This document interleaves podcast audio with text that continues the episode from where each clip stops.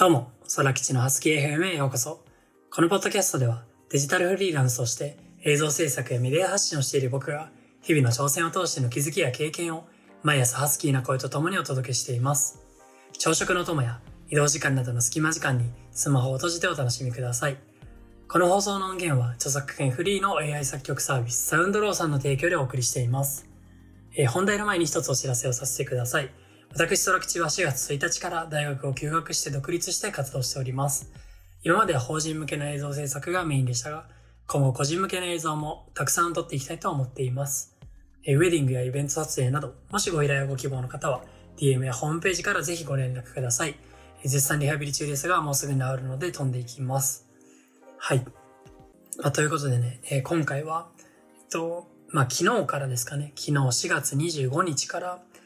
5月11日まで、まああの、3度目のね、緊急事態宣言が発令されたということで、今回は東京、大阪、京都、兵庫という4都府県ですかね、に、えっと、発令されたということで、あの、まあ僕もね、東京に住んでる身であるので、やっぱりそういう部分は、あの、気をつけるというか、最新のね、注意、リスク管理を徹底しながら、あの、やっていく、かなければなと思っているんですけども、そうですね。まあ、また苦しい社会情勢になってきて、その中でもね、頑張って生きていかなきゃなと思う次第なんですけども、あの、まあ、とは言ってもね、あの、例えばスポーツ選手、今が旬のスポーツ選手の1年間だったりとか、ね、今、本当に夢を追いかけてる学生だったりとか、そういうかけがえない1年間とかっていうのはね、もう二度と帰ってこないものだと思うんですよね。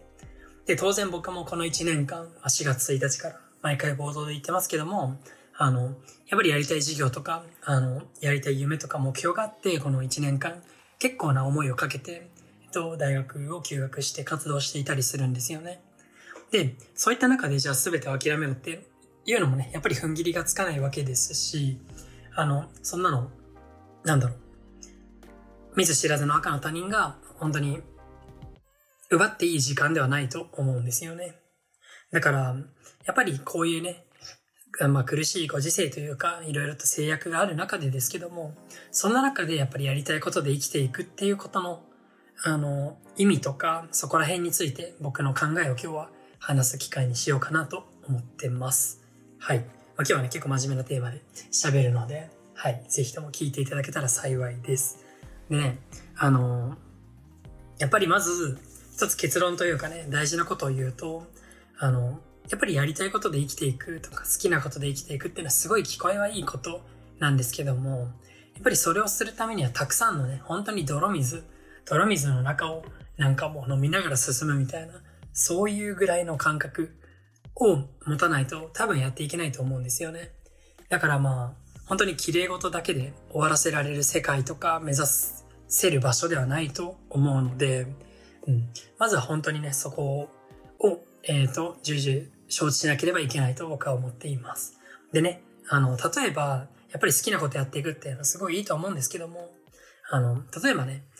あの、料理好きでじゃあ、A さんという方がいて、料理めちゃくちゃ大好きで、今後もね、ずっと料理をしていたいという人がいたと。これはもう料理を好きだからずっとそれで生きていきたいっていう話なんですけども、これでじゃあ料理好きだからもういくらでも作りたいんだよ。もう四六時中料理作りたいんだよって言って、友達とかね、もういろんな人に全部無料で提供したとしますよ。ね。もういいよ、私作るの好きだから全部料理無料で作ってあげるよって言って無料で提供したらですよ。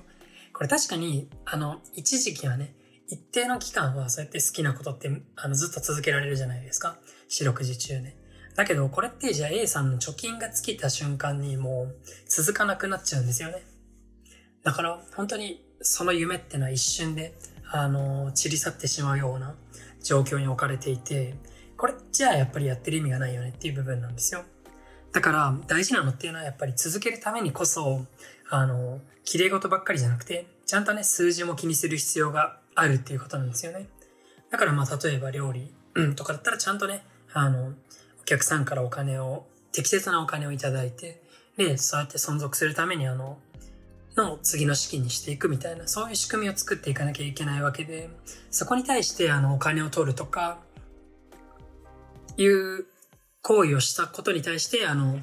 そのお金を取るっていうのは綺麗事だとか、なんか悪だとかね、なんて言うんだろうな。そういう気持ち悪いみたいな下品なみたいな感じの、あの、視点を、っていうかな、印象を抱くとか、そういう批判をする人っていうのはすごい的外れだと思うんですよね。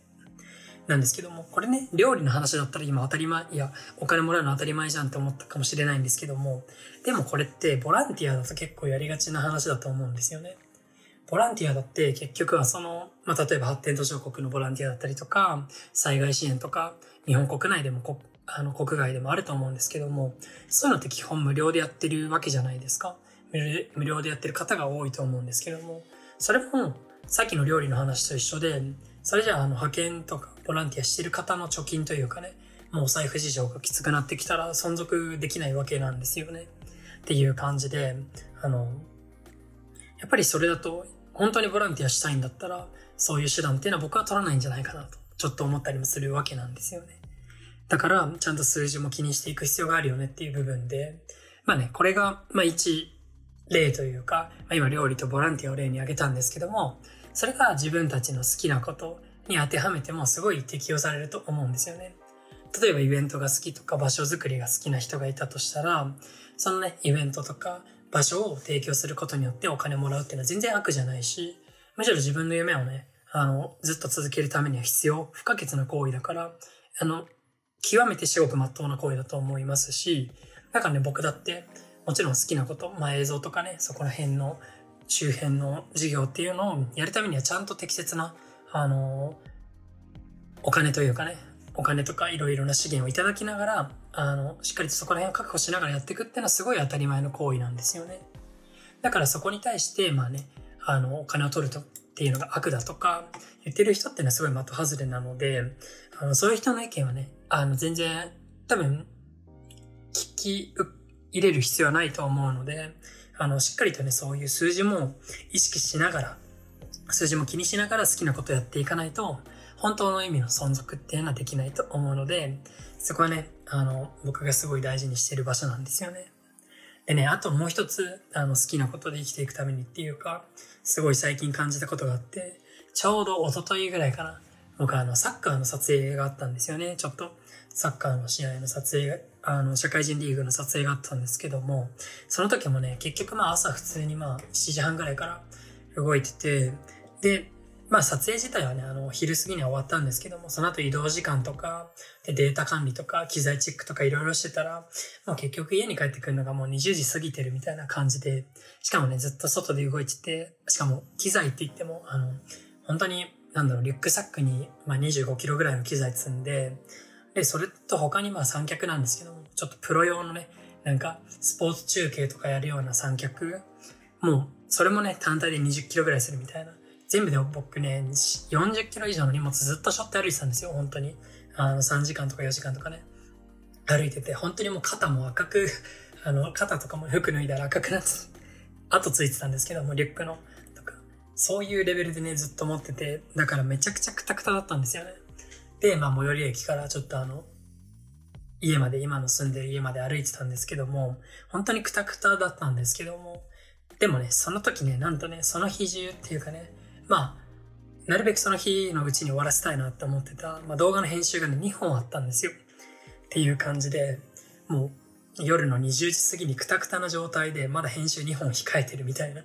そういう状況なんですけども、その時に幸せって思えるかっていうのも結構大事だと思うんですよね。うん。で、やっぱりそれってまあ好きっていうかやりたくてやってることじゃないですか。でもじゃあそんなにね、心身ともにやりたいことやってても超クタクタとか、本当にもう限界ってリソースパンパンみたいな状態って来ると思うんですよね。で、そういう時にじゃあ果たして本当に幸せって思えるかどうかっていうのもすごい大事だなと思ってて、僕はその時ね、駅からの帰り道に、うわーめっちゃ生きてるなーっていうふうに思ったんですよね。うん。で、まあその後もちゃんとね、あの、やることやったんですけども、本当に意外とね、好きなことを追い求めると、もちろんやりたくないこととか、嫌いなこととか、好きだけどめちゃくちゃ大変なこと、あの大変すぎて嫌いになりそうなこととかもたくさん出てくると思うんですよね。だからそこら辺も、あの、なんて言うんだろうな、すべて受け入れて進むぐらいの、まあ、覚悟というか、あの、まあ、心のね、持ち方を持っておくっていうことも、すごい大切というか、うん。やっぱりね、あの、そんぐらい好きなことで生きるっていうのは全然、なんか綺麗な聞こえがいいことではなくて、むしろね、あの、最初にも言ったような、まあ、泥水の部分ばっかりだと思うので、その中でもね、あの、喜びを見出せる人になるっていうね、覚悟とかを持った上で、そういう風に挑戦するのがいいのではないでしょうかというね、あの、今回は、えっと、好きなことで生きていくためにはっていう僕なりの、まあ、考えを述べたんですけども、本当にまあ、今ね、すごい苦しい社会情勢だと思うんですけども、この中でもね、あの、やる、できること、もちろん他人に迷惑をかけるとか、あの、ルールを破ってやるっていうのは良くないんですけども、その中でも可能性を模索しつつ、で、綺麗事ばっかり言ってないでね、あの、ちゃんと続けるためには自分には何が大事かっていう部分を、しっかりと数字とかもね、ちゃんと、あのなんだろうな、目を背けないでやっていくっていうことがすごい大事かなと思っております。えー、私、空吉は映像制作や YouTube プロデュース、広告作成など、動画を使った幅広い業務をしています。ご依頼の際は各種 SNS の DM もしくはホームページからお問い合わせください。では今日も素敵な一日をお過ごしください。またね